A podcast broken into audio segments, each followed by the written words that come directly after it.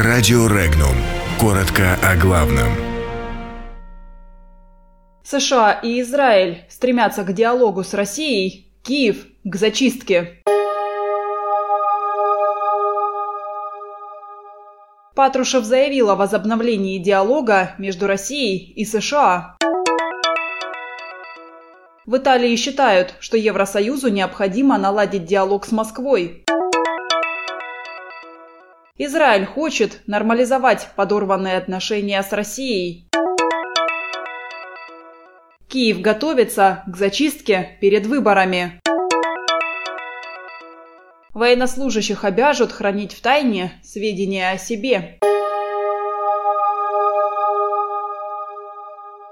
Диалог по многим направлениям возобновился между Москвой и Вашингтоном, хотя предполагать, каким будет прогресс, преждевременно. Об этом заявил секретарь Совета безопасности России Николай Патрушев. Он отметил, что до недавнего времени отношения между странами находились на самом низком уровне, они практически не поддерживались. Сейчас каждая из сторон отстаивает свои интересы. При этом сторонам важно слышать друг друга.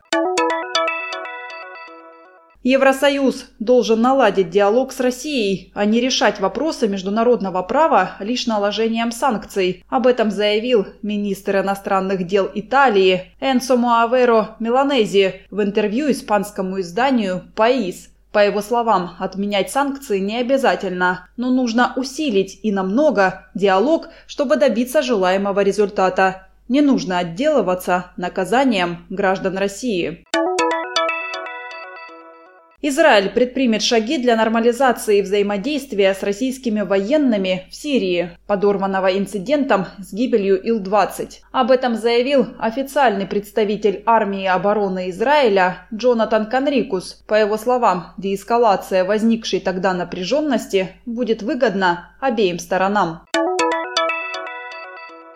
Накануне выборов украинские власти стараются максимально зачистить политическое поле от любого инакомыслия и неугодных фигур. Об этом заявила официальный представитель Министерства иностранных дел России Мария Захарова. По ее словам, по мере продвижения к выборам ситуация становится все более напряженной и в ход идут любые приемы.